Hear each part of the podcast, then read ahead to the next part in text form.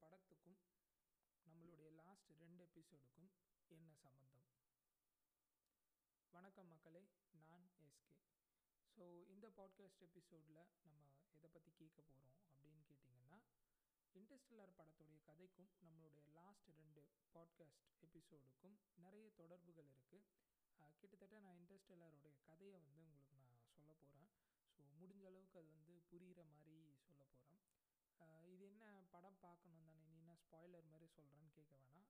இப்படி நீங்கள் நான் கதையை சொன்னாலும் உங்களுக்கு வந்து பார்க்குறதுக்கு இந்த படம் வந்து ஒரு புதிய எக்ஸ்பீரியன்ஸாக தான் இது இருக்கும். ஸோ அதனால் கண்டிப்பாக இந்த பாட்காஸ்ட் எபிசோடு கேட்டுட்டு அதுக்கப்புறமா போய் கதையை பாருங்கள் அந்த எக்ஸ்பீரியன்ஸ் எப்படி இருந்ததுன்னு சொல்லுங்கள் இது how to build a time machine episode three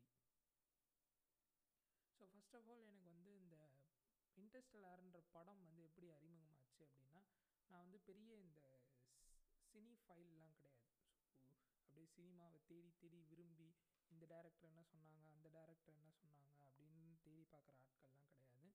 என்னை பொறுத்த வரைக்கும் ஒரு நல்ல படம் அப்படின்னா வந்து என்ன சந்தோஷப்படுத்துகிற என்ன ஆச்சரியப்படுத்தக்கூடிய எல்லா படமும் எனக்கு நல்ல படம் தான் அது மற்றவங்களுக்கு பிடிச்சாலும் சரி பிடிக்கலனாலும் சரி. ஸோ அதனால் அப்படி இருக்கும் சொல்ல ஒரு நாள் சைஃபை மூவிஸ் பற்றி பேசிக்கிட்டே இருக்கோம். மார்வல் டிசி இதெல்லாம் பாரு சயின்ஸ் ஃபிக்ஷன் வருது. அப்படின்லாம் பேசிகிட்டு இருக்க சொல்ல தான் ஃப்ரெண்டு என் ஃப்ரெண்டு சொன்னாப்புல காலேஜ் படிக்கிற டைம் ஸோ என் ஃப்ரெண்டு சொன்னாப்புல இது மாதிரி வந்து இன்டர்ஸ்டெல்லார்னு ஒரு படம் இருக்குது பக்கா சயின்ஸ் ஃபை மூவி அது நீ பார்த்துருக்கியா? அப்படின்னு கேட்டாங்க இல்லையா அப்படி ஒரு படம் இருக்கா? அப்படின்னு கேட்டேன். கிறிஸ்டோஃபர் நோலன் தெரியுமா? அப்படின்னாப்புல. எனக்கு தெரியாது. யார் நோலன் அப்படின்ட்டு.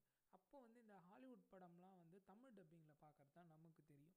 டேரக்ட் இங்கிலீஷில் பார்க்குறது வந்து நமக்கு இங்கிலீஷ் வராது அவ்வளோவான்றதுனால அந்த டேரக்ட் இங்கிலீஷ் மூவியாக பார்க்க மாட்டேன். ஸோ தமிழ் டப்பிங்கில் தான் தேடி பார்ப்பேன். ஸோ அவன் என்ன சொன்னால் இன்ட்ரெஸ்டெல்லாம் தமிழ் டப்டுலாம் கிடையாது பட் இன்ட்ரெஸ்டெல்லார்னு ஒரு படம் இருக்குது பக்கா சைன்ஃபை மூவி நீ பாரு அப்படின்னாங்க. ஸோ ஒரு இன்ட்ரெஸ்டெல்லார் படம் வந்தது ரெண்டாயிரத்தி பதினாலு.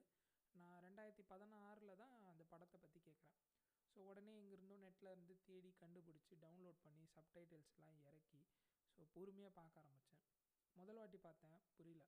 ரெண்டாவது வாட்டியும் பார்த்தேன் அப்பவும் புரியல. சரி வேணாம் அப்படின்னு மூடி வச்சுட்டேன். புரியல இந்த சென்ஸ் என்னென்னா ஏதோ புரியும்.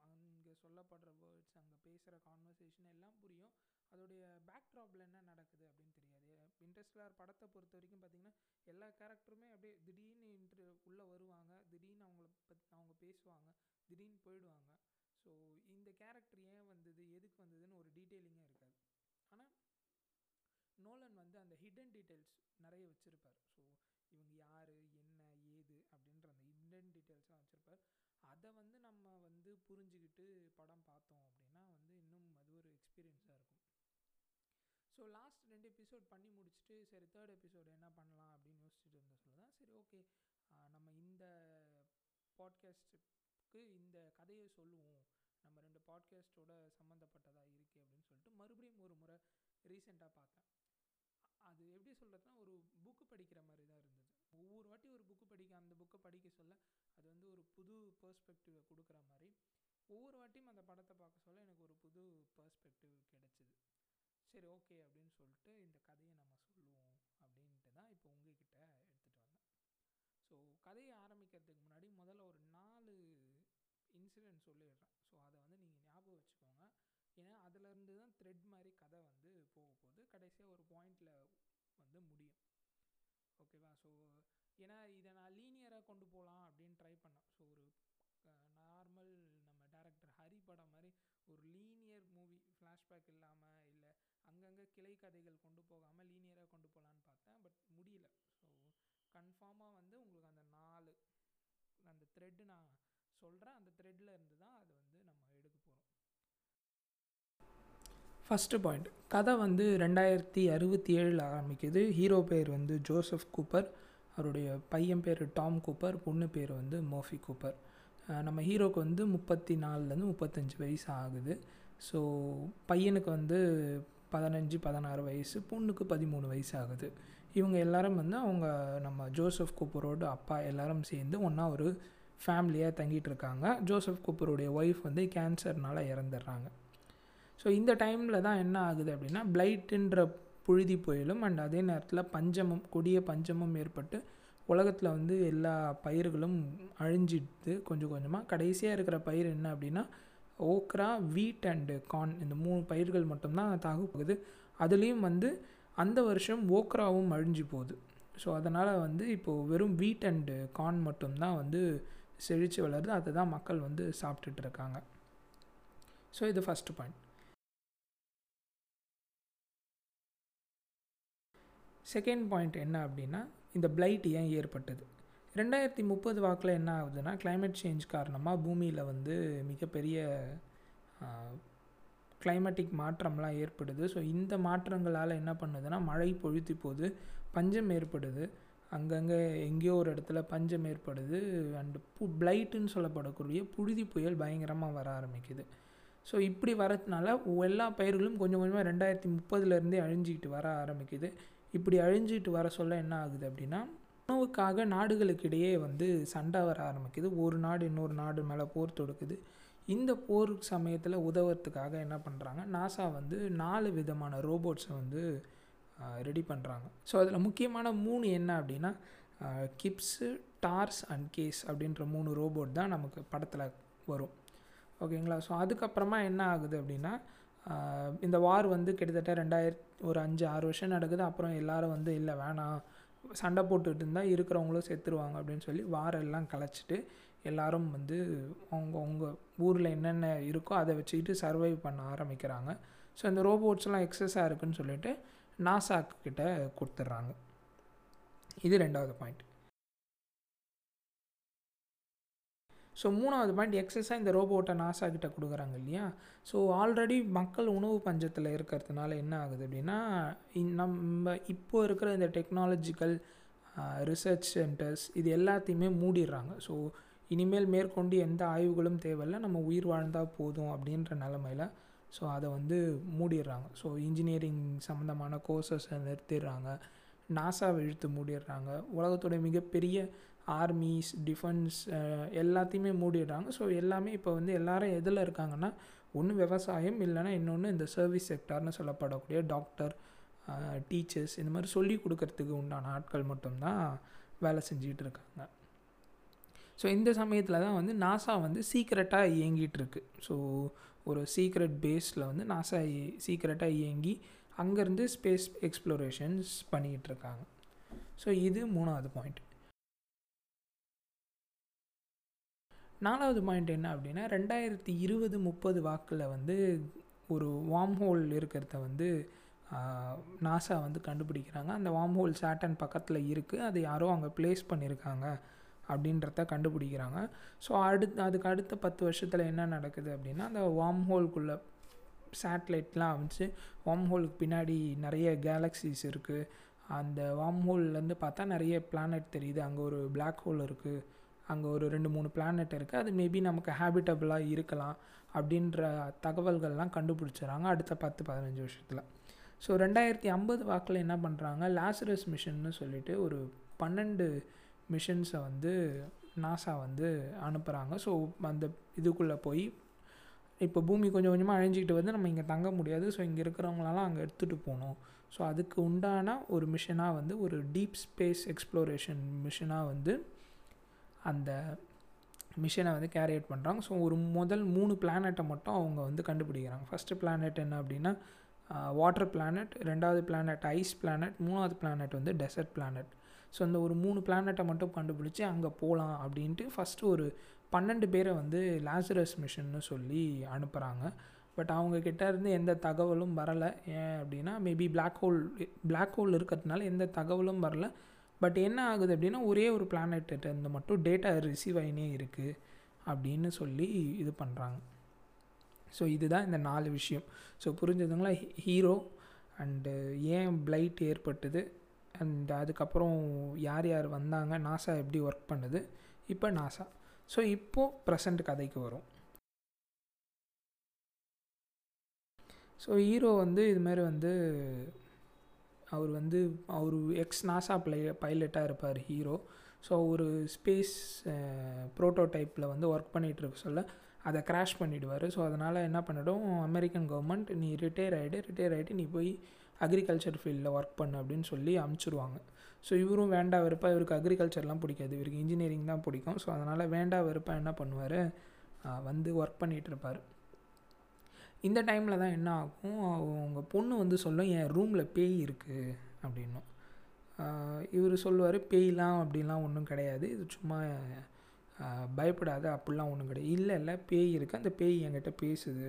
நீங்கள் வேணால் பாருங்கள் அப்படின்னா இப்போது அப்பா வந்து எவ்வளோ இன்ஜினியரிங்கில் ஆர்வம் கொண்டவரோ அதே போல் தான் பொண்ணும் வந்து அந்த சயின்ஸ் மேலே ரொம்ப ஆர்வம் கொண்ட ஒரு ஆள். அது ஒரு புக் ஷெல்ஃப் இருக்கும். அந்த பொண்ணோட ரூமில் பெரிய புக் ஷெல்ஃப் இருக்கும். பேய் இருக்குது அது புக்கை தள்ளி விட்டுக்கிட்டே இருக்குன்னு தான் சொல்லும். ஸோ நம்ம ஹீரோ கூப்பர் என்ன பண்ணுவார்? சரி ஓகே நீ பேய் இருக்குன்னு சொல்கிற இல்லையா? கரெக்டு அதை வந்து நம்ம நிரூபிக்கணும் அப்படின்னா நமக்கு டேட்டா வேணும். ஸோ அதனால் நீ என்ன பண்ணு? அதை பற்றின டேட்டா கலெக்ட் பண்ணு. அந்த என்ன அந்த இது சொல்லுது? அது என்ன புக்கு தள்ளி விடுது நீ டேட்டா கலெக்ட் பண்ணு. இதை வச்சு நம்ம ரிசர்ச் பண்ணி அதுக்கப்புறமா இருக்கா இல்லையா அப்படின்னு முடிவு பண்ணிவிடுவோம் அப்படின்னு சொல்லி வச்சுருவாங்க. ஸோ அதனால் என்ன நடக்கும்? இந்த பொண்ணும் கொஞ்சம் கொஞ்சமாக கலெக்ட் பண்ண ஆரம்பிக்கும். இவன் அந்த டேட்டாலாம் வந்து எடுத்து இருக்கும். இது ஒரு பக்கம் போயிட்டுருக்கும். ஸோ திடீர்னு ஒரு நாள் என்ன பண்ணுவாங்க இவங்க வந்து இப்போ ஜோசப் கூப்பர் ரெண்டாயிரத்தி முப்பத்தஞ்சில் தான் பிறப்பார். ஸோ இந்த கதை ரெண்டாயிரத்தி அறுபத்தேழில் நடக்கும்னு சொன்னோம் இல்லையா? ஸோ அதுக்கு முன்னாடியே வந்து பஞ்சத்தினால வந்து மக்கள் எல்லாம் இந்த விளையாட்டு விளையாட்டு எல்லாத்தையும் மறந்துட்டுருப்பாங்க. ஸோ ஜோசப் கூப்பர் சொல்லுவார் நான் வந்து இந்த பேஸ்பாலே பார்த்ததில்ல. நம்ம போய் பேஸ்பால் விளையாட்டெல்லாம் பார்க்கலாம். வாங்கன்ட்டு கூப்பிட்டு போவாங்க. அந்த டைமில் தான் என்ன நடக்கும் அப்படின்னா ஒரு புழுதி புயல் வர ஆரம்பிச்சிடும் ஸோ எல்லாம் வீட்டுக்கு போயிடலாம் அப்படின்னு சொல்லிட்டு மாஸ்க்லாம் போட்டுக்கிட்டு எல்லோரும் வந்து வீட்டுக்கு போயிடுவாங்க. அப்போ வீட்டுக்கு போய் எல்லா டோரெல்லாம் சாத்துவாங்க. ஏன்னா உள்ளே மண் வந்துடக்கூடாதுன்னு டோர்லாம் சாத்துவாங்க. அப்போ கேட்பாங்க. அப்போ கூப்பர் கேட்பார் மர்ஃபி நீ மேலே இருக்கிற உன் டோரோட கதவை சாத்தனியா? அப்படின்னு கேட்பார். ஐயோ இல்லை மரண்டான்னு அப்போ வேக வேகமாக ஓடி போய் சாத்தலான்னு போவாங்க. அதுக்குள்ளேயும் மொத்த புழுதியும் வந்து உள்ளே வந்துட்டுருக்கும். ரூமில் ஒரு லைட் இருக்கும். அந்த லைட்டு வெளிச்சத்தில் அந்த உள்ளே வந்து அந்த புழுதியோட அந்த அந்த புழுதி மேலேருந்து இப்படி கீழே கொட்டும். ஸோ டஸ்ட்டு கொட்டும் இல்லையா? அந்த மாதிரி கொட்டும். அப்படி கொட்ட சொல்ல பார்த்தீங்கன்னா அது ஒரு பார்கோட் பேட்டர்னில் கொட்டும். இவனுக்கு நம்ம ஹீரோவுக்கு வந்து இதை பார்த்துட்டு பயமாயிடும். என்னடா இது? உண்மையாலே பேய் இருக்குது போல இருக்குது பொண்ணு சொன்னது உண்மை தான் போல இருக்குது அப்படின்னு நினச்சிட்டு என்ன பண்ணுவாப்புல? ஓகே நீ தலைக்காணி எல்லாத்தையும் எடுத்துக்கிட்டு நீ உங்கள் அண்ணன் அவங்க அண்ணன் ரூமுக்கு போயிட. நீ இங்கே இருக்க வேணாம். அப்படின்றவாரு சரி போயிட்டு ஒரு நோட்டு பெண்ணு மட்டும் எனக்கு எட்டுன்னு வந்து கொடுத்துட்டு போ அப்படின்னு சொல்லுவோம் சரி ஓகே நான் போகிறேன் அப்படின்னு சொல்லிட்டு இந்த பொண்ணு எல்லாத்தையும் எடுத்துகிட்டு போயிடும். இவன் நோட்டு பெண்ணை வாங்கி வச்சுன்னு அதை உட்காந்து ரிசர்ச் பண்ணுவான். அப்போ பார்த்தீங்கன்னா டஸ்ட்டு அந்த மேலேருந்து கொட்டிக்கிட்டே தான் இருக்கும். ஏன் டஸ்ட்டு கீழே கொட்டுது அப்படின்னா நம்ம ஐசக் நியூட்டனோட எந்த பொருள் மேலே தூக்கி போட்டாலும் கீழே வரும். ஸோ இவன் என்ன அனலைஸ் பண்ணுவான்? இது என்னவாக இருக்கும் அப்படின்னு அனலைஸ் பண்ண சொல்லிட்டு இவன் ஒரு கோட் கண்டுபிடிப்பான். மேபி இது வந்து பைனரியாக இருக்கும். அந்த எம்டி ஸ்பேசஸ் வந்து அது பார் கோட் மாதிரி இருக்கீங்களா? ஸோ அந்த பிளாக் கலர் வந்து ஒன்று எம்டி ஸ்பேசஸ்லாம் வந்து ஜீரோ அப்படின்னு முடிவு பண்ணி இவங்க அந்த அந்த பேட்டர்னுக்கு வந்து பைனரி கோட் கொடுத்து ஒரு டேட்டாவை வெளியெடுப்பாங்க இப்படி இவங்க பைனரி கோடு கொடுத்து வெளியே எடுத்தோடனே அந்த டேட்டா வந்து ஒரு நம்பர் காமிக்கும். அது பார்த்தா கிட்டத்தட்ட ஒரு கோஆர்டினேட்ஸ் மாதிரி இருக்கும். ஒரு மேப்பில் இருக்கிற கோஆர்டினேட்ஸ் மாதிரி இருக்கும். சரி ஓகே என்ன இந்த கோ இது என்ன கோஆர்டினேட்ஸ் அப்படின்னு யோசிச்சுட்டு அங்கே அங்கே போகலாம் அப்படின்னு போவாங்க. இந்த பொண்ணு சொல்லும் நானும் வரேன். மர்ஃபி சொல்லும் நானும் வரேன் அப்படின்னு. பட் கூப்பர் சொல்லுவார் இல்லை இல்லை வேணாம். அது என்ன இடம்னு தெரியாது. எப்படி இருக்குன்னு தெரியாது. நான் போய் ஃபஸ்ட்டு பார்த்துட்டு வரேன். அதுக்கப்புறம் எதனா இருந்தால் நம்ம போகலாம் அப்படின்னு சொல்லுவார். இவர் உள்ளே போய் எதோ எடுத்துன்னு வரத்துக்குள்ளே நம்ம ஜாக்கி சேனில் வர ஜூலி மாதிரி நைஸாக இந்த மர்ஃபி உள்ளே ஏறி உக்காந்துக்கும். அதுக்கப்புறம் கார் எட்டுன்னு கொஞ்சம் தூரம் போன பேருக்கு பார்த்தா என்னடா யாரா இருக்கான் உள்ளே? அப்படின்னு பார்த்தா மர்ஃபி இருக்கும். ஸோ சரி ஓகே வா வந்தது வந்துட்டேன். வா கூட வா அப்படின்வாங்க இவங்க அந்த கோஆர்டினேட்ஸை மேப் வச்சுன்னு ட்ராவல் பண்ணி போவாங்க. நைட் ஆகிடும் இவங்க நைட் ஆகிட்டு அந்த போன இடம் பார்த்திங்கன்னா கொலராடோன்னு சொல்கிற ஒரு இடத்துல ஒரு பேஸ் சீக்ரெட் பேஸ் மாதிரி இருக்கும். அந்த ஒரு ஃபென்ஸ் எல்லாம் போட்டு யாரும் உள்ளே வர முடியாத அளவுக்கு ஒரு சீக்ரெட் பேஸ் மாதிரி இருக்கும். ஸோ இவங்க அந்த சீக்ரெட் பேஸ் கிட்ட போயிட்டு இவன் சொல்லுவான் பூட்டி இருக்கே என்ன பண்ணலாம்? அப்படின்வான் அதுக்கு இந்த பொண்ணு சொல்ல என்கிட்ட தான் ஒயர் கட்டுற இருக்குது பரவாயில்லையா? அப்படின்னும். சரி ஓகேன்னு ரெண்டு பேரும் சிரிச்சுட்டு என்ன பண்ணால் இவன் ஒயரை கரெக்டாக கட் பண்ண போவான். திடீர்னு பார்த்தா அங்கேருந்து ஒரு ரோபோட் வந்து கன் எய்ம் பண்ணுற மாதிரி எய்ம் பண்ணிவிட்டு யார் நீ? எதுக்கு இங்கே இது பண்ணுற அப்படின்னு வந்து கேட்கும் அந்த ரோபோட் இல்லை இல்லை நாங்கள் இல்லை இல்லை சரண்டர் பண்ணுறோம்னா இவனை இவனையும் பொண்ணையும் வலுக்கட்டாயமாக அந்த ரோபோட் இழுத்துக்கின்னு உள்ளே அந்த பேஸ்க்குள்ளே போயிடும். ஸோ பேஸ்க்குள்ளே போன பிறகு இவனை விசாரிப்பாங்க. யார் நீ? உனக்கு இந்த இடம் எப்படி தெரிஞ்சுது?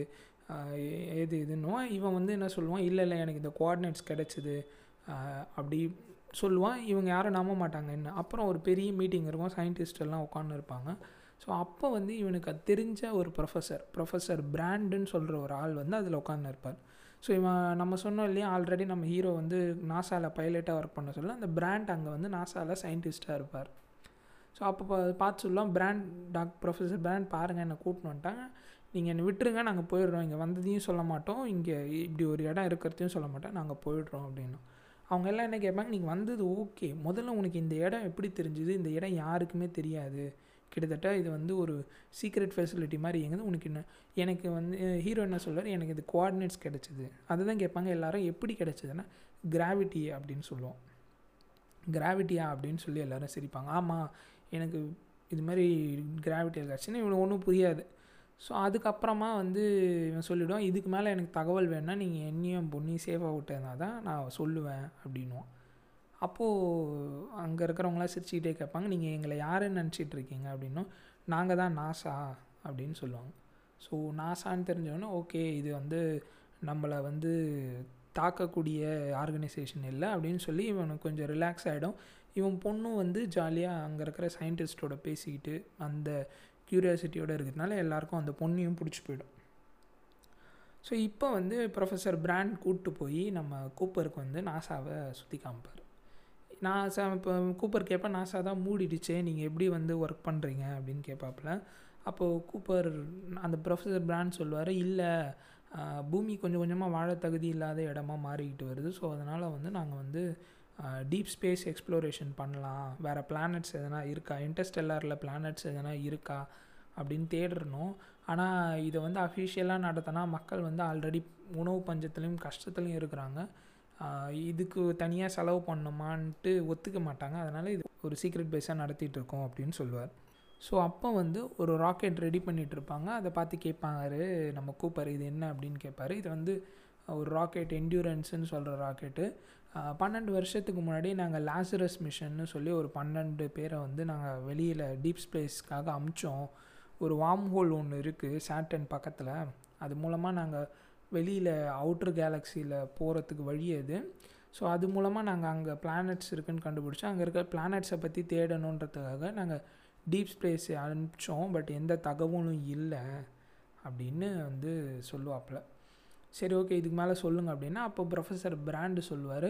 இதுக்கு மேலே நான் தகவலை சொல்லணும் அப்படின்னா நீ இந்த மிஷனில் பங்கு எடுத்துக்கிறேன்னு சொல்லு நான் சொல்கிறேன் அப்படின்னுவார். இவன் யோசிக்காமல் என்ன பண்ணிவிடுவான் இவனுக்கு தான் சயின்ஸ் மேலேயும் அந்த இன்ஜினியரிங் மேலே ஆர்வம் இல்லையா?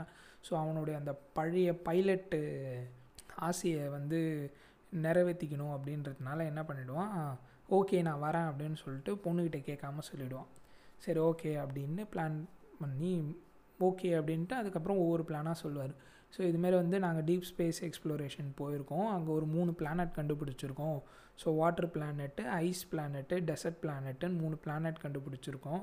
இதெல்லாம் அங்கே இருக்குது இதெல்லாம் வாழத்தை மிச்ச பிளான் பத்து பேர் கண்டுபிடிச்ச பிளானெட்டில் இந்த மூணு தான் வந்து ஓரளவுக்கு நமக்கு வாழ தகுதியான பூமிக்கு ஏற்ற மாதிரியான பிளானட்டாக இருக்குது ஸோ அதனால் இதுக்கு இப்போ இப்போது ஒரு இது போகலான்னு சொல்லிட்டு தான் இப்போது ஒரு மிஷன் போகலான்னு சொல்லிட்டு தான் வந்து நம்ம இந்த என்டியூரன்ஸ் அப்படின்ற இந்த ராக்கெட்டை பில்ட் பண்ணிகிட்டு இருக்கோம் அப்படின்னு சொல்லுவார். சரி ஓகே அப்படின்னு சொல்லிட்டு என்ன இப்போ அங்கே போய் என்ன பண்ணுவீங்க? இங்கே இருக்கிற ஆட்கள் எப்படி கூப்பிட்டு போவீங்கன்னா அதுக்கு ரெண்டு ஆப்ஷன் சொல்லுவார். ஒன்று வந்து இங்கே இருக்கிறவங்கள இதுனா ஆள் வச்சு ராக்கெட் வச்சு கூட்டு போயிடலாம். ஒன்று அப்படி இல்லை அப்படின்னா இங்கே இருக்கக்கூடிய ஃபர்டைல் எக்ஸ் இதெல்லாம் எடுத்துகிட்டு போய் அங்கே ஒரு பாப்புலேஷன் பாம் மாதிரி போட்டு அங்கே ஒரு புது பாப்புலேஷன்ஸை உருவாக்கிட வேண்டியது தான் மனிதனை மழியாமல் அங்கே எடுத்துன்னு போய் வச்சுட்டோம் அப்படின்ற மாதிரி கணக்கு அப்படின்ற மாதிரி சொல்லி முடிக்கிறாரு. சரி ஓகே அப்படின்னு இவனும் சொல்லிடுறான். பட் வீட்டுக்கு வந்தால் பொண்ணு ஒத்துக்க மாட்டுது. நீ போவாத நீ போவாத நீ ஏன் போகிற நீ ஏன் போகிற அப்படின்னு அழுவும். என்னை விட்டு போகாத நீ போயிட்டு எப்போ வருவ? அப்படின்லாம் சொல்லுது இவன் சொல்கிறான் நான் போயிட்டு உடனே வந்துடுவேன் சீக்கிரம் வந்துடுவேன் அப்படின்லாம் சொல்கிறான் பொண்ணு ஒத்துக்க மாட்டுது. அழுவுது. பொண்ணுக்கும் அப்பாவுக்கும் சண்டை வருது. பொண்ணு பேசாமல் போயிடுது. பட் இவனுக்கு வந்து அந்த சயின்ஸ் மேலே இருக்க ஆர்வத்தினால இல்லை நான் போயே தீருவேன். அப்படின்னு சொல்லி நம்ம ஜோசப் கூப்பர் வந்து கிளம்பிடுறார். ஸோ இருந்தாலும் வந்து ஜோசப் கூப்பர் வந்து கிளம்பிடுறாரு. ஸோ அதுக்கப்புறம் என்ன ஆகுதுன்னா ப்ரொஃபஸர் பிராண்டுக்கிட்ட ஒரு வாக்குறுதி கேட்குறாரு நான் போயிட்டு வரத்துக்குள்ளே என் பொண்ணை படிக்க வச்சு நீங்கள் தான் பார்த்து பாதுகாத்துக்கணும் அப்படின்றாரு. கண்டிப்பாக எனக்கு என் பொண்ணு வந்து உன் கூட வரதுனால எனக்கு என் பொண்ணு மாதிரி நான் அவளை பார்த்துக்கிறேன் அப்படின்னு சொல்லுவார். இது ரெண்டாயிரத்தி அறுபத்தி ஏழில் வந்து என்டியூரன்ஸ் அப்படின்ற அந்த சேட்டலைட்டை வந்து லான்ச் பண்ணுறாங்க ஸோ இவங்க எப்படி போக போகிறாங்க அப்படின்னா ஆல்ரெடி சேட்டன் பக்கத்தில் ஒரு வார்ம் ஹோல் வந்து உருவாகி இருக்குது ஸோ வார்ம் ஹோல் வந்து கிட்டத்தட்ட ஒரு முப்பது வருஷமாக ஸ்டேபிளாக அங்கேயே தான் இருக்குது ஸோ அது மூலமாக இவங்க அங்கே சேட்டலைட்ஸ் அமுச்சு சும்மா அப்படி பார்த்துக்கிறாங்க என்னென்ன பிளானட்ஸ் இருக்குது அப்படின்ட்டு. ஸோ இப்போ அந்த வார்ம் ஹோல் மூலமாக போக போகிறாங்க நம்ம டெக்னாலஜிலாம் வந்து அப்போ ரொம்ப அட்வான்ஸ் ஆகிடுது ஸோ ரெண்டு வருஷம் சேட்டன் கிட்டே போகிறதுக்கு ரெண்டு வருஷம் ஆகும் அப்படின்றதுனால இவங்க ரெண்டு வருஷம் என்ன பண்ணிடுறாங்க? ஹைபர்னேஷனில் போயிடுறாங்க. ஹைபர்னேஷன்னா நீல் துயில் அப்படின்னு சொல்லுவாங்க. நம்ம பனிக்கரடிங்கெல்லாம் பண்ணும். ஆறு மாதம் ஃபுல்லாக பனி பெய்யும் அப்படின்றதுனால அதுக்கு முந்தின ஆறு மாதம் ஃபுல்லாக நல்லா சாப்பிட்டு உடம்ப கொழு குழுனாக்கி சாப்பிட்டுட்டு அடுத்த ஆறு மாதம் ஃபுல்லாக கம்ப்ளீட்டாக தூங்க ஆரம்பிச்சிடும் ஸோ அந்த மாதிரி இவங்களும் வந்து ரெண்டு வருஷத்துக்கு ஹைபர்னேட் பண்ணிடுறாங்க. ஹைபர்னேட் பண்ணிவிட்டு ரெண்டு வருஷம் கழிச்சு கிட்டத்தட்ட ரெண்டாயிரத்தி அறுபத்தி ஒம்போதில் black hole sorry warm whole கிட்டே போயிடுறாங்க. ஸோ வார்ம் ஹோல் கிட்டே போயிட்டு வார்ம் ஹோல் உள்ள கிராஸ் பண்ணி போகிறாங்க வார்ம் ஹோலில் கிராஸ் பண்ணி போக சொல்ல அவங்களுக்கு வந்து அந்த ஸ்பேஸ் டைமே வந்து ஸ்பேஸ் டைம் ஃபேப்ரிக்கே வந்து ஒரு மாதிரி பெண்ட் ஆகி டிசார்ட் ஆகுது. இது அவங்களுக்கு பார்க்க எல்லாமே புதுசாக இருக்குது ஸோ இதுக்கப்புறம் என்ன பண்ணுறாங்க அப்படின்னா அந்த வார்ம் ஹோலை கிராஸ் பண்ணி வெளியே வந்துடுறாங்க. ஸோ வார்ம் ஹோலில் ட்ராவல் பண்ணிகிட்டு இருக்க சொல்ல நம்ம ப்ரொஃபஸர் பிராண்டோடைய பொண்ணு அமீலியா பிராண்டு அப்படின்றவங்க கூட வந்திருப்பாங்க. அப்படி கிராஸ் பண்ணி போக சொல்ல அவங்க ஸ்பேஸ் ஷிப்புக்கு வெளியே யாரோ ஒரு ஆள் வந்து கை நீட்டுற மாதிரி இருக்கும். எல்லோரும் சொல்லுவாங்க கை தொடாத வேணாம் அப்படின்னும் இருந்தாலும் இந்த பொண்ணு தொடும்.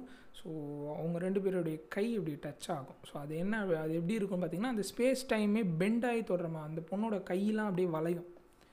ஸோ அந்த இதுனா இந்த பொண்ணு சொல்ல நான் ஃபஸ்ட்டு ஃபஸ்ட்டு ஒரு பல்க் பீயிங்கை வந்து ஹேண்ட் ஷேக் பண்ணியிருக்கேன். இதுதான் first handshake to future human beings அப்படின்னு சொல்லும். ஸோ இதுக்கப்புறமா இவங்க வந்து அந்த பிளாக் வார்ம் ஹோல்குள்ளே ட்ராவல் பண்ணி நம்ம மில்கிவே கேலக்ஸிலேருந்து இன்னொரு கேலக்ஸி அதோடைய ஆப்போசிட்டில் இருக்கிற இன்னொரு கேலக்ஸிக்கு வந்துடுறாங்க. ஸோ இப்போ அந்த கேலக்ஸியில் பார்த்தீங்க அப்படின்னா வந்து கேர்கன்டுவா அப்படின்னு சொல்லக்கூடிய ஒரு பெரிய பிளாக் ஹோல் இருக்குது இவங்க லாசரஸ் மிஷனில் போன அந்த பன்னெண்டு பிளானட்டில் இந்த பிளாக் ஹோல் பக்கத்தில் இருக்கிற இந்த மூணு பிளானட் அதாவது water planet ice planet and desert planet இந்த மூணு பிளானட்டுக்கு மட்டும்தான் வந்து சர்வைவலுக்கு தேவையான டேட்டா இருக்குது சாரி சர்வைவலுக்கு தகுந்த இடமா இருக்குது அப்படின்னு சொல்லிட்டு இன்னொன்று டேட்டாவும் சர்வேலுக்கு தேவையான டேட்டாவும் அந்த மூணு பிளானட்லேருந்து தான் கிடச்சிருக்கும். மிச்சம் எதில் இருந்தும் வந்திருக்காது. ஸோ அதனால் என்ன பண்ணுவாங்க? ஓகே அப்படின்னு சொல்லிட்டு நம்ம போகலாம் அப்படின்னு சொல்லி பிளான் பண்ணுவோம். ஸோ ஃபஸ்ட்டு எந்த பிளானட் போகலாம் அப்படின்னா நம்ம வாட்டர் பிளானட் போகலாம் அப்படின்னு சொல்லுவாங்க. ஸோ வாட்டர் பிளானட் தான் ஃபஸ்ட்டு என்னென்னு பார்த்தீங்கன்னா டாக்டர் மில்லர்ஸ் பிளானட் அப்படின்னு சொல்லுவாங்க. ஸோ மில்லருன்றவர் வந்து அந்த பிளானட்டில் போய் இறங்கினோடனே ஆமாம் இங்கே தண்ணி இருக்குது அப்படின்ற தகவலை அமுச்சிட்ருப்பார் ஸோ இவங்க என்ன பண்ணுவாங்க? என்டூரன்ஸை வந்து தூரமாக பிளாக் ஹோலுக்கு தூரமாக நிறுத்தி பார்க் பண்ணிவிட்டு அந்த பிளானட் கிட்டே போகலான்னுவாங்க பட் இவங்க கூட வந்து ராமிலி அப்படின்ற ஒரு சயின்டிஸ்ட் வந்திருப்பார். அவர் சொல்லுவார் நீங்கள் பிளாக் ஹோல் பக்கத்தில் போகிறீங்க ஸோ டைம் வந்து உங்களுக்கு ரொம்ப ஸ்லோ ஆகிடும் நீங்கள் அங்கே ஒரு மணி நேரம் இருக்கிறது அப்படின்றது வந்து ப்ரெசன்ட் டைமில் கிட்டத்தட்ட வந்து ஏழு மணி நேரம் ஏழரை வருஷம் அந்த கணக்கு. ஸோ அதனால் எவ்வளோக்குள்ளோ முடிஞ்ச அளவுக்கு சீக்கிரமாக போய் சாம்பிள் கனெக்ட் பண்ணிட்டு வர முடியுமோ வந்துடுங்க அப்படின்னு சொல்லுவார். ஸோ இவங்க அப்ராக்சிமேட்டாக என்ன பிளான் பண்ணுவாங்க அப்படின்னா வந்து ஒரு ஃபார்ட்டி ஃபைவ் மினிட்ஸ் அது இல்லை ஒரு தேர்ட்டி மினிட்ஸ்க்குள்ளே போகிறோம் இறங்குறோம் சாம்பிள் கலெக்ட் பண்ணுறோம் வந்துடுறோம் அப்படின்ற மாதிரி பிளான் பண்ணுவாங்க. ஸோ இப்போது இவங்க அது ஃபஸ்ட்டு அந்த வாட்டர் பிளானட்டாக இருக்கிற அந்த மில்லர் பிளானட்குள்ளே ஃபஸ்ட்டு போவாங்க. இறங்கினோடனே பார்த்திங்கன்னா ஆல்ரெடி மில்லர் இறங்கின அந்த ஸ்பேஸ் பாடுலாம் உடஞ்சி அங்கங்கே செதறி கிடக்கும். ஸோ இவங்க பார்த்துட்டு என்ன இது இது? செதறி கிடக்குது. ஆள் இருக்காங்களா இல்லையான்னு தெரியலையே. நம்ம போய் செக் பண்ணி பார்க்கலாம். அப்படின்ட்டு இறங்கினோம் இவன் சொல்லுவான் இல்லை சாம்பிள் கலெக்ட் பண்ணு. இல்லை நான் போய் அந்த ஸ்பேஸ் பாடோட பிளாக் பாக்ஸ்லாம் எடுத்துன்னு வந்துட போகிறேன் அப்போ தான் தெரியும் என்ன நடந்தது. அப்படின்ட்டு அதுக்குள்ளேயும் பார்த்தீங்கன்னா ஒரு மலை நவுந்து வர மாதிரியே அவங்களுக்கு தோணும். என்ன மலை? முன்ன அந்த மலை பார்த்தா அங்கே இருந்த மாதிரி இப்போ ஏன் நவுந்து வருது அப்படின்னோடனே நம்ம ஹீரோக்கு புரிஞ்சிடும் இது மலை இல்லை இது வந்து பெரிய வேவு கிட்டத்தட்ட ஒரு ஐநூறு அடி அறநூறு அடி ஹைட் இருக்கக்கூடிய ஒரு வேவ் தான் இப்போ வந்து நம்மளை ஒரு மலை மாதிரி பெரிய கிட்டத்தட்ட ஒரு அறநூறு அடி எழுநூறு அடி மலை மாதிரியான வேவ் வந்து இப்போ நம்மளை தாக்க போது நம்ம எஸ்கேப் ஆகி ஆகணும். இந்த பிளானட்டில் சர்ஃபேஸுன்றது இல்லை. நிலம்ன்றது கிடையாது. ஃபுல்லாக தண்ணியால் தான் கவர் ஆகிருக்கு அப்படின்னு புரிஞ்சுப்பாங்க. ஸோ கிளம்பலாம் அப்படின்னு கிளம்பு கிளம்பு கிளம்புன்னு ஓடணும். அந்த இடத்துல ஓடணும். அதுக்குள்ளேயும் கிட்ட வந்துடும் அது. வேவுன்றது ரொம்ப வேகமாக வர ஆரம்பிச்சிடும் இவன் அதுக்குள்ளேயும் இதுவும் ஆன் பண்ணி ஃபியூவல் கம்மியாக தான் இருக்கும். ஃபியூவலுக்கு அதுக்கேற்ற மாதிரி ஒரு சின்ன ஸ்பேஸ் ஸ்பாட் தான் எடுத்துன்னு வந்திருப்பாங்க. இவங்க அதுக்குள்ளேயும் அடிச்சு பிடிச்சின்னு கிளம்பி கிளம்புறதுக்குள்ளே என்ன ஆகிடுன்னா இவங்க டோர் லாக் பண்ணும்போது கூட இன்னொரு சயின்டிஸ்ட்டு டாயல் அப்படின்ற ஒரு சயின்டிஸ்ட் இருப்பாப்புல. அவர் அந்த தண்ணியில் மாட்டி அடிச்சுக்கிட்டு போயிடுவார் அவர் இறந்துருவார். இவங்க அதுக்குள்ளேயும் அந்த சுனாமிலேருந்து தப்பிக்கணுன்றதுக்காக ஜென்ரலாக அப்படியே அந்த பவரை யூஸ் பண்ணி ஃபியூல் பவரை யூஸ் பண்ணி அந்த சுனாமியை வந்து இதுவாக யூஸ் பண்ணி அப்படியே ஸ்பேஸ்க்கு வந்துடுவாங்க ஸோ இப்போ வந்து டாயல் இறந்துட்டாருன்றதுனால எல்லாருக்கும் சரி கடுப்பாயிடும். ஃபஸ்ட்டு எமிலி சொன்னதால் தான் மில்லர் பிளானெட்டுக்கு போகணும். நீங்கள் ஒழுங்காக டேட்டாவை பார்க்க மாட்டிங்களான்ட்டு சொல்லி கூப்பர் திட்டுவான். ஸோ இதெல்லாம் இப்படி நடக்கும். இப்போ அடுத்து என்ன ஆகும் அப்படின்னா அப்போ எல்லோரும் கேட்பாங்க அப்போ ராம்லியும் சொல்லுவார். எப்படி வந்து டேட்டா மட்டும் ஆஹா கூப்பர் கேட்பாப்புல. டேட்டா இங்கே கரெக்டாக இருக்குது தண்ணி இருக்குது வாழலான்னு எப்படி உங்களுக்கு டேட்டா கிடச்சிது அப்படின்னா அப்போ தான் சொல்லுவார் இங்கே பிளாக் ஹோல் இருக்கிறதுனால டைம் லேட்டாக இருக்குது இவங்க இறங்கின உடனே வந்து பார்த்துட்டு தண்ணி இருக்குது அப்படின்னு பாசிட்டிவ் கன்ஃபர்மேஷன் கொடுத்துருக்காங்க. ஆனால் கொடுத்த உடனே அந்த சுனாமியால் அடித்து மில்லர் வந்து காலி இருக்காங்க ஸோ அதனால தான் வந்து ஆனால் மில்லர் அப்போ கொடுத்த அந்த மெசேஜ் ஆனது நமக்கு கிட்டத்தட்ட ஒரு ஏழு பத்து வருஷம் கழித்து தான் ரீச் ஆகிருக்கு அதனால தான் இந்த இதுக்கு ஃபால்ஸ் இன்ஃபர்மேஷனால் நம்ம இங்கே வந்துட்டோம் அப்படின்னுவார். ஸோ இப்போ இன்னும் கூப்பர் இன்னும் சரி கடுப்பாயிடுவான். நீங்கள் என்ன நினச்சிட்டு இருக்கீங்க? இப்படிலாம் பண்ணுறீங்கன்னா இப்போது இந்த இவங்க முடிச்சுட்டு வரத்துக்குள்ளே என்ன ஆகிட்ருக்கோம் முன்னே நம்ம ராமலி சொல்லி அனுப்பியிருப்பார். அந்த பிளானெட்டில் ஒரு மணி நேரன்றது ஏழு வருஷம் அப்படின்ட்டு. இவங்க இதுலேருந்து தப்பிச்சு வரத்துக்குள்ளே மூணு மணி நேரம் நாலு மணி நேரம் ஆகிடும் இங்கே வெளியே அவுட்ரு ஸ்பேஸில் வந்து அந்த என்டூரன்ஸ் கிட்ட வந்தால் ராமலி வந்து வயசாகி போயிருப்பார். என்ன எப்படி இருக்கிற அப்படின்னா ஆமாம் வயசாகிடுச்சு சரி எங்களுக்காக எவ்வளோ வருஷம் வெயிட் பண்ணிக்கிட்டு இருந்தேன் அப்படின்னு கேட்பாங்க இருபத்தி மூணு வருஷம் வெயிட் பண்ணிக்கிட்டே இருந்தேன். என் கூட டார்ஸ் தான் இருந்தாப்புல அப்படின்னாப்புல இருபத்தி மூணு வருஷமா? நாங்கள் வெறும் மூணு மணி நேரம் தான் ஏன் போயிட்டு வந்தேன்? நீனே இருபத்தி மூணு வருஷன்ற அப்படின்வாங்க ஸோ இந்த மாதிரி ஆகிடும் ஸோ இப்போ அடுத்து என்ன பண்ணுவாங்க? நம்ம கூப்பர் வந்து இருபத்தி மூணு வருஷம் முன்ன மெசேஜ் வரும். ஸோ அதை பார்ப்பாங்க. இப்போ இருபத்தி மூணு வருஷம் கழித்து அவங்க ஃபேமிலியில் வந்த மெசேஜ் எல்லா மெசேஜும் வந்திருக்கும். இருபத்தி மூணு வருஷத்தில் என்ன ஆச்சோ எல்லாமே வீடியோவாக எடுத்து அமைச்சிருப்பாங்க. இவன் போகிறதுக்கு முன்னாடி அவன் பொண்ணு அவன் அவங்க அப்பா பேசுகிறது தான் வந்து பார்த்துட்டு போயிருப்பான். வந்து பார்க்கறதுக்குள்ளே பார்த்தா பொண்ணு பசங்க எல்லாமே வந்து பெரிய பெரிய ஆளாகிட்டு இருப்பாங்க எல்லாருக்கும் முப்பது வயசு நாற்பது வயசு ஆகிட்டு இருப்பாங்க அவன் பையன் கல்யாணம் பண்ணி அவன் பையனுக்கே ஒரு பையன் பிறந்து பொண்ணு பிறந்து பொண்ணு கல்யாணம் பண் லவ் பண்ணிகிட்டு இருக்கோம் ஸோ இப்படி ஒரு கதை மூவ் ஆகும். இவனுக்கு வந்து அழுவான். எமோஷ்னலாக கனெக்ட் ஆகிட்டு என்னையா இப்படி பண்ணிட்டீங்க? அப்படின்னு அழுவான். ஸோ அதுக்கப்புறம் தான் என்ன நடக்கும் அப்படின்னா வந்து இப்போ ஹீரோ வந்து சொல்லிடுவார் பிராண்டை நம்ப வேணாம். அவள் வந்து டிசிஷன் ஒழுங்காக எடுக்க மாட்டா அப்படின்னுவார். ஸோ இப்போ எந்த பிளானட் போகலாம் அப்படின்னா நம்ம அடுத்து வந்து டாக்டர் மேன் பிளானட்டுன்னு ஒரு பிளானட் அது ஃபுல்லாக ஐஸ் பிளானட்டு ஆனால் நம்ம பிராண்டு டாக்டர் பிராண்ட் என்ன சொல்லுவாங்க அப்படின்னா இல்லை நம்ம எட்மண்ட்ஸ் பிளானட்டுக்கு போகலாம் அப்படின்வார் இவன் இவனுக்கு வந்து முன்னாடியே தெரியும் எட்மண்டும் பிராண்டும் வந்து லவ் பண்ணுறாங்க அப்படின்ட்டு தெரியும். ஸோ அதனால் வந்து என்ன பண்ணுவான் இல்லை நீ வந்து உன் லவர் உயிரோடு இருக்கிறானான்னு பார்க்குறதுக்கு போகிற இது வந்து காம்ப்ரமைஸ் கிடையாது. நம்மக்கிட்ட இன்னும் வந்து ஒரு பிளானட்டை பார்க்குறதுக்கு தான் ஃபியூவல் இருக்குது வேறு ஃபியூவல் இல்லை. அப்படி காலி பண்ணிட்டோன்னா நம்மளால் வந்து மறுபடியும் வந்து நம்ம பூமிக்கே போக முடியாது அப்படின்னு சொல்லிடுவோம். ஸோ இப்போ என்ன ஆகும் அப்படின்னா பூமிக்கே போக முடியாது அப்படின்னு சொன்ன உடனே என்ன ஆகிடும்னா சரி ஓகே என்ன பிளானட்டுக்கு போகலான்னு முடிவு எடுப்பாங்க? இது எட்மண்ட் பிளானட் எட்மண்ட் பிளானெட்டுன்னா இவன் அதெல்லாம் முடியாது. நீ உன் லவ்வரை பார்க்குறது லவ்வரை பற்றி தெரிஞ்சுக்கணும்னு போகிற அதெல்லாம் முடியாது. அங்கே எதனா இது மாதிரி இருந்ததுன்னா என்ன பண்ணுவேன் அப்படின்னு சொல்லுவாங்க. ஸோ அதனால் என்ன பண்ணுவாங்க? ரெண்டு பேரும் ஓட் பண்ணி டாக்டர் மில்லர் இருக்கிறதுல அவர் தான். அவர் வந்து ரொம்ப அறிவாளியான சயின்டிஸ்ட்டு அவர்கிட்டேருந்து ஒரு டேட்டா வருது. ஒரு நம்பகமான டேட்டா வாழலாம் அப்படின்னு சொல்லிட்டு நம்ம மில்லர் பிளானட்டுக்கு போவோம். நம்ம டேட்டாவை நம்புவோம் அப்படின்னு சொல்லி மறுபடியும் டேட்டாவை நம்பி என்ன பண்ணுவாங்க? ஐஸ் பிளானட்டான மில்லர் பிளானட்டுக்கு போவாங்க. ஸோ இப்போ இந்த மில்லர் பிளானட்டில் போய் இறங்கினோடனே பார்த்தோன்னா அங்கே பழைய அந்த ஸ்பேஸ் பாட் இறங்குனது இருக்கும். ஸோ உள்ளே போய் பார்த்து அந்த ஹைபர்னேஷன் சேம்பரில் டாக்டர் மேன் வந்து ஹைபர்னேட் பண்ணிகிட்டு இருப்பார். இவங்க போய் எழுப்புவாங்க. அவர் அப்படியே எழுந்து எமோஷ்னல் ஆகி நான் யாருமே வரமாட்டாங்க காப்பாற்ற மாட்டாங்கன்னு நினச்சேன். வந்துட்டீங்க பரவாயில்ல நல்ல விஷயம். அப்படின்னு அப்போ வந்து சொல்லுவார் ஆமாம் இந்த ரோ இந்த பிளானட் நம்ம வாழ தகுதியான இடம் தான் இப்போதைக்கு இதில் வந்து அமோனியா தான் இருக்குது அண்டு கார்பன் இருக்குது மேபி இங்கே இது பண்ண சொல்ல சர்வைவல் ஒரு சில பிளா பாக்டீரியாலாம் சர்வைவ் ஆகும். அதை வச்சு நம்ம வந்து இங்கே உயிர் கொண்டு வந்துடலாம் அப்படின்னு சொல்கிறாரு எல்லாம் ஓகேன்ட்டு அந்த சாம்பிள் கலெக்ட் பண்ணுறதுக்காக போகிறாங்க இப்படி போகிற இந்த நேரத்தில் தான் இந்த லாசரஸ் மிஷினில் இவங்க கூட கிப்ஸ் அப்படின்னு சொல்லி ஒரு ரோபோட்டை அமைச்சிருப்பாங்க.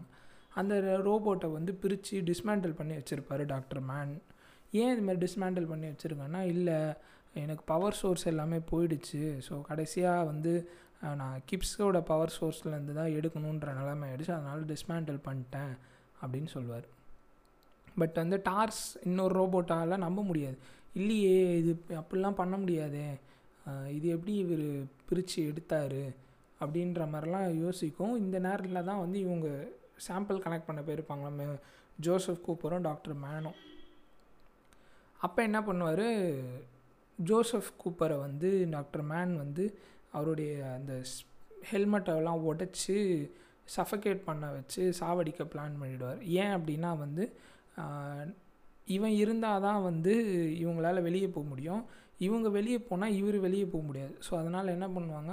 நான் இவர் டாக்டர் மேன் வந்து எஸ்கேப் ஆகணும் அப்படின்றதுனால இவங்க எல்லாரையும் இங்கே விட்டுட்டு இவர் மட்டும் ஸ்பேஸ் ப்ராடக்ட்னு கிளம்பலான்னு பிளான் பண்ணிவிடுவார் ஸோ இப்போது இது வந்து தெரிஞ்சிடும் இந்த தகவல் தெரிஞ்சிடும் அடித்து உடச்சிருவாங்க. அதுக்குள்ளேயே வந்து அந்த காதில் வச்சுருக்க அந்த இதுவை வச்சு அந்த லொக்கேஷனை மாட்டி கேஸுன்ற அந்த இன்னொரு ரோபோட்டை வச்சு ஸ்பேஸ்ஷிப் கொண்டு வர வச்சுருவாங்க. நம்ம டாக்டர் பிராண்டு வந்து காப்பாற்றிடும் அதுக்குள்ளேயும் பார்த்தா நம்ம மேன் வந்து என்ன பண்ணுவார்? ஆல்ரெடி இவங்க வந்த ஒரு ஸ்பேஸ் பாட் எடுத்துக்கிட்டு கிளம்ப ஆரம்பிச்சிருவார். ஸ்பேஸுக்கு போய் என்டியூரன்ஸ் எடுத்துக்கின்னு நான் வீட்டுக்கு போகிறேன்டா அப்படின்ற மாதிரி கிளம்பி போக ஆரம்பிச்சிருவார். ஸோ இவர் வந்து ஒரு ட்ராப் செட் பண்ணி வச்சுருப்பார். அந்த கிப்ஸுன்ற அந்த ரோபோட்டில் யாராவது அந்த டேட்டாவை கலெக்ட் பண்ண ஆரம்பிச்சோம் ஆட்டோமேட்டிக்காக வந்து அது வந்து செல்ஃப் டெமாலிஷன் ஆகிற மாதிரி வச்சுருப்பார். ஸோ இப்போ என்ன ஆகும் அப்படின்னா வந்து நம்ம ரொமிலி என்ன பண்ணுவார்? நான் போய் செக் பண்ணுறேன் இது டேட்டாவா அப்படின்னு செக் பண்ணி செக் பண்ணுவார்.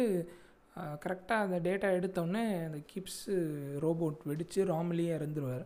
ஸோ இப்போ இப்போ ஒரே ஒரு ஏர்பாடு தான் இருக்கும். அந்த ஒரே ஒரு இந்த ஸ்பேஸ் பாட் தான் இருக்கும். அந்த ஸ்பேஸ் பாட் எடுத்துக்கிட்டு பிராண்டும் மில்லரும் வந்து சாரி மே பிராண்டும் கூப்பரும் வந்து ஸ்பேஸுக்கு போவாங்க. டார்ஸோடு சேர்ந்து மூணு பேரும் அங்கே ஸ்பேஸுக்கு போய் மேன்கிட்ட சொல்லுவாங்க டாக்கிங் பண்ணாதீங்க என்டூரன்ஸில் உங்களுக்கு பண்ண தெரியாது. நீங்கள் உடச்சிட்டிங்கன்னா யாருமே வீட்டுக்கு போக முடியாது. வெயிட் பண்ணுங்கள் நாங்கள் வரோம். வந்து உங்களை கூப்பிட்டு போகிறோம் நீங்கள் இது பண்ணாதீங்கன்னா பட் மேன் வந்து ஒத்துக்க மாட்டார். இல்லை இல்லை நீங்கள் விட்டு போயிடுங்கன்ட்டு இவராக தன்னிச்சையாக வந்து நானே டாக்கிங் பண்ண தெரியுண்டா எனக்கு அப்படின்னு பண்ணுவார். டாக்கிங் ஒழுங்காக ஆகாது. சரியாக செட்டாக ஆகலை அப்படின்னோடனே ஸ்பேஸில் வந்து அது டமால்னு வெடித்து அந்த என்டூரன்ஸ் மொத்தம் காலி ஆகிடும் இந்த வெடி இதுவில் வந்து என்ன ஆகிடுவார் என்டூரன்ஸோட மெயின் இது வந்து உடஞ்சிரும். மெயின் பாடு அதை இழுத்துக்கிட்டு போகிற அந்த மெயின் பாடு உடஞ்சிரும். அதுலேயும் டாக்டர் மேன் இறந்துருவார்.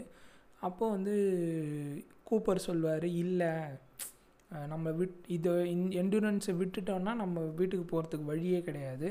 அதனால் நம்ம என்ன பண்ணுவோம்? நம்ம என்டூரன்ஸை எப்படியாவது டாக்கிங் பண்ணிவிடுவோம் அப்படின்னா. எப்படி டாக்கிங் பண்ணோம் அப்படின்னா இப்போ என்டியூரன்ஸ் சுற்றுற ஸ்பீடுக்கு நம்மளுடைய ஸ்பேஸ் பாடியும் சுற்றுவோம் ஸோ அப்போ ரெண்டும் ஒரே ஸ்பீடில் வர சொல்ல அட் அ டைமில் டாக்கிங் பண்ணிடலாம் அப்படின்னு வரும் ஸோ டார்ஸை வச்சு நம்ம டாக்கிங் பண்ணிக்கலாம் அப்படின்னு வரும் ஸோ வேகமாக சுற்றுவாங்க கடைசியாக ஒரு வழியாக டாக்கிங் பண்ணிவிடுவாங்க இப்போ பண்ணிட்ட பிறகு இவங்க சொல்லுவாங்க ஃபியூவல் எவ்வளோ இருக்குது அப்படின்னு கேட்பாங்க.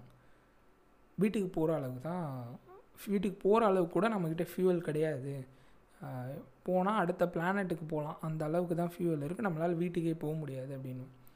அப்போ தான் வந்து ஒரு டெக்னிக் சொல்லுவாங்க. இந்த ஸ்லிங் ஷாட் டெக்னிக் அப்படின்னு சொல்லுவாங்க. ஸ்லிங் ஷாட்னா என்னென்னா நம்ம இந்த கயிறில் கல்லை கட்டிட்டு சுற்றணும் தலைக்கு மேலே சுற்றணும்னா கயிறு கல்லுலேருந்து கயிறுலேருந்து கல் விலகிட்டு போக சொல்ல அது ரொம்ப வேகமாக போகும் இல்லையா? ஒரு குறிப்பிட்ட பாயிண்ட்லேருந்து ஸோ அந்த மாதிரி இந்த ஸ்லிங் ஷாட் டெக்னிக் பண்ணலாம். நம்ம பிளாக் ஹோலை சுற்றி அதை ஒரு சுற்று சுற்றி அதிலேருந்து வர சொல்ல நம்ம அந்த ஸ்லிங் ஷாட் அந்த கிராவிட்டியை யூஸ் பண்ணி நம்ம வந்து ஸ்லிங் ஷாட் டெக்னிக் பண்ணலாம் அப்படின்னு சொல்லுவாங்க.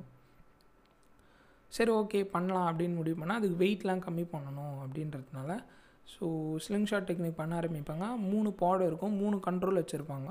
ஒரு கண்ட்ரோல் வந்து நம்ம பிராண்டு இன்னொரு கண்ட்ரோல் கூப்பர் இன்னொரு கண்ட்ரோல் டார்ஸு ஸோ மூணு பாடோடைய ஃபியூவலையும் யூஸ் பண்ணி ஸ்லிங்ஷாட் டெக்னிக்கு யூஸ் பண்ண ஆரம்பிப்பாங்க. ஸோ ஃபஸ்ட்டு பாட் தீர்ந்த உடனே டார்ஸை பிளாக் ஹோல்குள்ளே தள்ளிடுவாங்க. போயிட்டு வா ஓகே பாய்னா டார்ஸும் ஓகே நான் போயிட்டு வரேன் பாய் அப்படின்னு சொல்லிட்டு போயிடும். இப்போ ரெண்டாவது ஸ்லிங் ஃபியூவல் முடிஞ்ச உடனே என்ன பண்ணுவார்? கூப்பர் என்ன சொல்லுவார் நீ போ மிலி நீ போய் இந்த ஈக்குவேஷனை சால்வ் பண்ணு இந்த டேட்டாவை இது பண்ணு. நான் வந்து பிளாக் ஹோல்குள்ளே போகிறேன் இன்னும் நான் வெயிட் இருந்தேன்னா உன்னால் போக முடியாது. நான் பிளாக் ஹோல்குள்ளே போகிறேன்ட்டு நம்ம ஹீரோவும் வந்து அந்த என்டூரன்ஸ்லாம் வந்து கட்டிக்கிட்டு அவரும் பிளாக் ஹோல்குள்ளே போய் விழுந்துருவார். இப்போது இந்த பொண்ணு அழுதுகிட்டே என்ன பண்ணுவோம் சரி நான் போகிறேன் அப்படின்னு சொல்லிட்டு போகலான்னு போகும். பட் அது அங்கே போகாமல் பக்கத்தில் இருக்கிற எட்மண்ட் பிளானட்டுக்கு போயிடும். இவனே இல்லை நான் போய் என்ன பண்ண போகிறேன் அப்படின்னு சொல்லி இது என்ன பண்ணோம்? பக்கத்தில் இருக்க எட்மண்ட் பிளானட்டில் போய் போக ஆரம்பிச்சிடும் இப்போது நம்ம ஹீரோ பிளாக் ஹோல்குள்ளே விழுந்துருவார். பிளாக் ஹோல்குள்ளே விழுந்த உடனே அவருக்கு எதுவுமே தெரியாது. அவர் என்ன சொல்லுவார்? கருப்பாக இருக்குது இந்த இடம். ஒரு மாதிரி புதுசாக இருக்குது அப்படின்னு சொல்லுவார். அப்போ இந்த டைமில் என்ன ஆகும்? திடீர்னு நம்ம ஹீரோ போய் டெசராக்ட் அப்படின்ற இடத்துல மாட்டிப்பார். டெசராக்டில் மாட்டினதுக்கப்புறம் தான் வந்து டார்ஸ் கிட்டே பேச ஆரம்பிப்பார். ஸோ அப்போ வந்து சொல்லும் டார்ஸ் கிட்டே கேட்பான் இது என்ன இடம்? நான் எங்கே மாட்டியிருக்கேன் அப்படின்னு கேட்பான் இது வந்து டெசராக்டு இது வந்து ஃப்யூச்சரிஸ்டிக் ஹியூமன் பீயிங்ஸோட இது பல்க் பீயிங்ஸோட ஒரு இது. அவங்களால வந்து ஃபிஃப்த் டைமென்ஷனையும் வந்து பொசஸ் பண்ண முடியும். நமக்கு வெறும் த்ரீ டைமென்ஷன்ஸ் தான் பொசஸ் பண்ண முடியும். அவங்களால ஃபிஃப்த் டைமென்ஷனையும் பொசஸ் பண்ண முடியும் அப்படின்வாங்க ஸோ அப்போ வந்து அது பார்த்தோன்னா ஒரு ஒரு பெரிய புக் ஷெல்ஃப் மாதிரி ஒரு இது மாதிரி இருக்கும். அப்போது உள்ளே போய் ஒரு இதுவாக இடமா பார்க்க சொல்ல தான் அவனுக்கு தெரியும். இது வந்து அவன் பொண்ணுடைய ரூம் அதுதான் வந்து இந்த டெசராக்டாக வச்சுருக்காங்க அப்படின்னு தெரியும். ஸோ கிராவிட்டினால் மட்டும்தான் வந்து டோட்டல் யூனிவர்ஸையும் தாண்டி பேச முடியும் கம்யூனிகேட் பண்ண முடியும். இந்த மொத்த யூனிவர்ஸிலுமே வந்து கம்யூனிகேட் பண்ணக்கூடிய ஒரே விஷயம் ரெண்டு விஷயம் ஒன்று கிராவிட்டி இன்னொன்று லவ் அப்படின்னு முடிவு பண்ணிக்கிட்டு என்ன பண்ணுவான் சரி ஓகே இது கிராவிட்டியாக சொல்லலான்னா ஆரம்பத்தில் ஒரு கோஸ்ட்டு சொன்ன ஞாபகம் இருக்கா? அவன் வீட்டில் வந்து புழுதி புயல் மாதிரி வந்தது புக்கெல்லாம் தள்ளினான்னு. ஸோ அந்த புக்கை தள்ளுறதுலாம் யாருன்னா நம்ம ஹீரோ ஜோசப் கூப்பர் தான் வந்து புக்கை தள்ளுறது. அந்த பார் கோடு மாதிரி டஸ்ட்டு பேட்டர்னை உருவாக்குறது எல்லாமே நம்ம ஹீரோ தான் பண்ணுவாப்பில். கிட்டத்தட்ட நான் அந்த கோஸ்ட்டே வந்து நம்ம ஹீரோ தான். ஸோ இப்போ என்ன ஹீரோக்கு என்ன வேலை? ஏன் டெசராக்குள்ளே மாட்ட வச்சுருக்காங்கன்னா ஃப்யூச்சரிஸ்டிக் ஹியூமன் பீயிங்ஸ் வந்து அங்கே அவங்களுடைய உயிர் வாழணும் அப்படின்னா பூமியில் அவங்க அழியாமல் இருக்கணும். ஸோ இவங்க அழியாமல் இருக்கணும்னா நம்ம ஆல்ரெடி ப்ரொஃபஸர் பிராண்ட் என்ன சொல்லுவார்? நான் கிராவிட்டி ஈக்குவேஷன் கண்டுபிடிச்சி வச்சுருக்கேன். கண்டுபிடிக்கல. ஆனால் வந்து அது கண்டுபிடிச்சிட்டோம் அப்படின்னா அதை வச்சு நம்ம வந்து எல்லா பிளானட்லேயும் சால்வ் பண்ணி எங்கே எந்த பிளானட்டில் வேணாலும் நம்மளால் உயிர் வாழ முடியும் அப்படின்னு கிராவிட்டி ஈக்குவேஷன் சொல்லுவார். பட் ஒரிஜினலாக கிராவிட்டி ஈக்குவேஷனை எப்பயோ கண்டுபிடிச்சிட்டு இருப்பார். ஆனால் அதை வந்து அப்ளை பண்ணுறதுக்கு வந்து அந்த பிளாக் ஹோலோட டேட்டா இருக்காது. பிளாக் ஹோல் பற்றின டேட்டா இருந்தால் மட்டும்தான் வந்து அந்த கிராவிட்டி ஈக்குவேஷனில் அப்ளை பண்ணி அதை பிளானட்டுக்கு ஏற்ற மாதிரி மாற்ற முடியும். ஸோ இப்போ இது இவருக்கு வந்து என்ன ஆகும் அப்படின்னா இவருடைய பொண்ணு அதாவது மர்ஃபி கூப்பர் தான் வந்து பெரிய ஆள் அந்த நாசாவுடைய பெரிய சயின்டிஸ்ட்டாக இருக்கும். ஸோ இவனுக்கு என்ன புரிஞ்சிடும் அப்படின்னா கிராவி ஜோசப் கூப்பருக்கு என்ன புரியும்னா கிராவிட்டி மட்டும்தான் வந்து இந்த பூமியில் வந்து எல்லா டோட்டல் யூனிவர்ஸுமே கிராவிட்டியை வச்சு தான் பேச முடியும் அப்படின்றதுனால என்ன பண்ணுவோம்? ஃபஸ்ட்டு அவன் பொண்ணுக்கிட்ட வந்து அந்த பேட்டர்னில் வந்து சொல்லுவான். அந்த பேட்டர்னில் சொல்கிறது தான் கோடு அதுக்கப்புறம் புக்ஸை தள்ளுவான். புக்ஸை வந்து இந்த மோர்ஸ் கோட் பேட்டர்னில் டாட் டேஷ் டாட் டேஷ்ன்ற மாதிரி தள்ளுவான். ஸோ அந்த புக்கு தான் வந்து என்ன சொல்லுன்னா ஸ்டே அப்படின்ற பேட்டர்னில் சொல்லுவான். இந்த பொண்ணு அதை டீகோட் பண்ணும். சின்ன வயசாக இருக்கு சொல்ல அதை வந்து அம் அந்த டைமில் இருக்கிற ஜோசப் கூப்பர்கிட்டே திருப்பி சொல்லும். பாரு இந்த பேய் வந்து ஸ்டேன்னு சொல்லுது நீ போகாத அப்படின்னு சொல்லும். ஆனால் இவன் கேட்க மாட்டான் போயிடுவான்.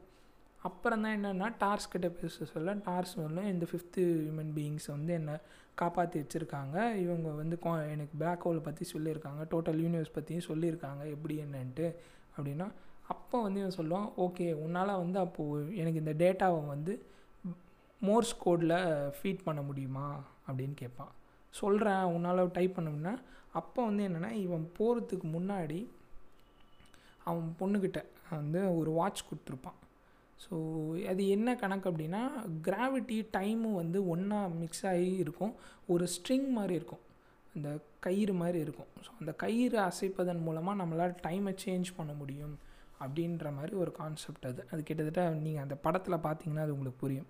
ஸோ இப்போ என்ன பண்ணுவார்? அந்த மினிட் கிளாக்கில் அந்த அந்த கடிகாரத்தில் இருக்கக்கூடிய அந்த மினிட் ஹேண்ட் அண்டு செகண்ட் ஹேண்டில் வந்து இவர் வந்து dot dash dot dot dot dash dot dash அப்படின்னு சொல்லி அந்த மினிட்டை அசைப்பாப்பில்.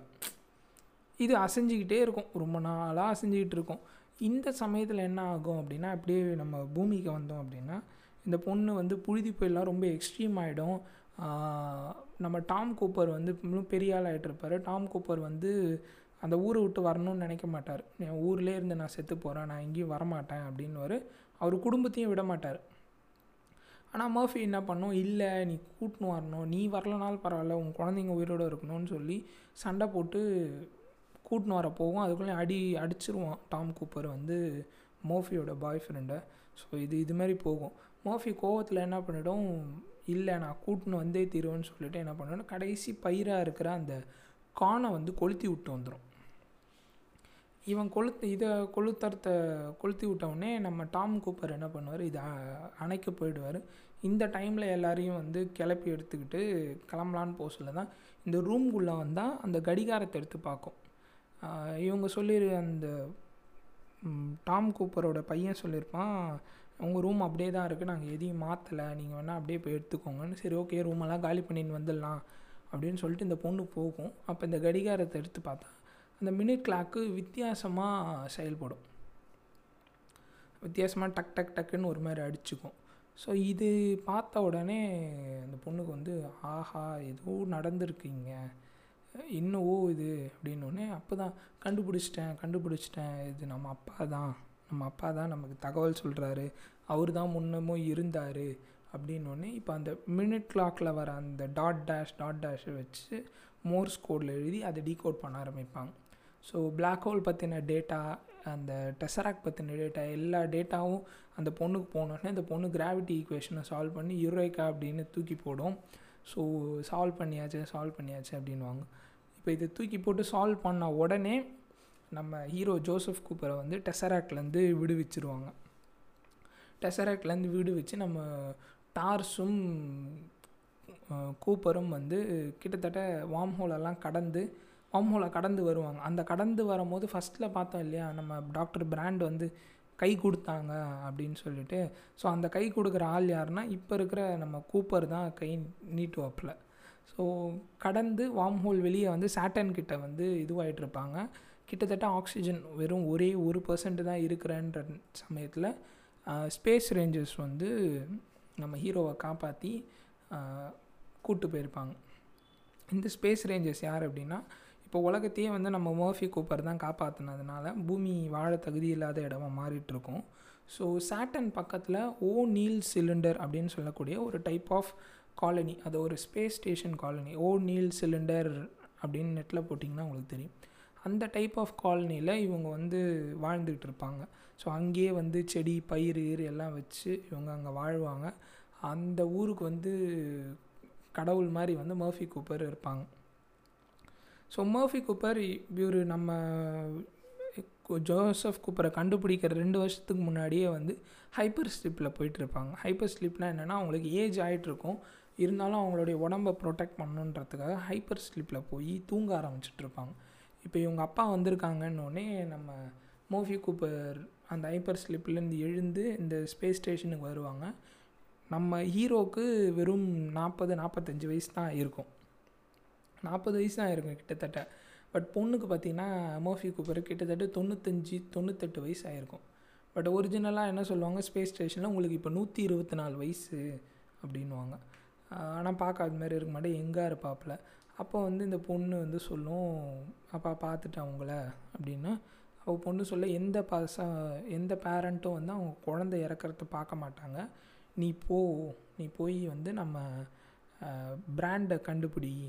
அவளை அவளை கண்டுபிடி. அவள் வந்து எட்மண்ட் பிளானட்டில் இருக்கா. நீ போ அப்படின்னு சொல்லும். எனக்கு என் பேர பசங்க என் குடும்பம் இருக்குது நான் பார்த்துக்கிறேன் நீ போகணும் அப்போ இவர் என்ன பண்ணுவார்? கொஞ்சம் ரிலாக்ஸ் பண்ணிவிட்டு டார்ஸை கூப்பிட்டுக்கின்னு இன்னொரு ஸ்பேஸ்ஷிப் எடுத்துக்கின்னு நம்ம எமிலி எமிலியா பிராண்டை போய் காப்பாற்ற போவார். இந்த டைமில் தான் நம்ம எமிலியா பிராண்ட் அமிச்சோம் இல்லையா? போங்கன்னு நம்ம எமிலியா பிராண்ட் எட்மண்ட் பிளானட்டுக்கு வந்தாங்க இல்லையா? எட்மண்ட் பிளானெட்டில் பார்த்தீங்கன்னா எட்மண்ட் இறங்க சொல்ல லேண்ட் ஆக சொல்ல அவர் கிராஷ் ஆகி இறந்துட்டுருப்பார். ஆனால் எட்மண்ட் பிளானெட் வந்து ஹேபிட்டபிள் பிளானட் மனிதர்கள் சுவாசிக்கக்கூடிய அளவுக்கு ஆக்சிஜன் எல்லாமே இருக்குது ஆனால் ஒரு டெசர்ட் பிளானட் ஸோ அங்கே வந்து எமிலி பிராண்ட் வந்து என்ன பண்ணியிருக்கோம் காலனி ஆரம்பித்து காலனி வந்து நடத்திட்டு காலனி ஆரம்பித்து கொஞ்சம் கொஞ்சமாக அந்த பாப்புலேஷன் பீன்ற பிளானை வந்து பாப்புலேஷன் பாம்ன்ற பிளானை வந்து எக்ஸிக்யூட் பண்ணிகிட்ருப்பாங்க இப்போ நம்ம ஹீரோ கிளம்பி வருவார். ஸோ காப்பாற்றலான்னு போவாங்க. ஸோ இதுதான் வந்து இன்டர்ஸ்டெல்லாரோட கதை. சரி இவ்வளோ நேரம் இவ்வளோ நேரம் கதை சொன்னோம் இல்லைங்களா? ஸோ இந்த கதைக்கும் நம்மளுடைய ரெண்டு எபிசோடுக்கும் என்ன சம்மந்தம் அப்படின்னா இந்த லாஸ்ட்டு ரெண்டு எபிசோடில் சொன்னாங்க பார்த்தீங்களா ஒரு கதை. அந்த க அந்த லாஸ்ட் ரெண்டு எபிசோடில் சொன்ன எல்லா விஷயமும் இந்த படத்துக்குள்ளே இருக்கும்.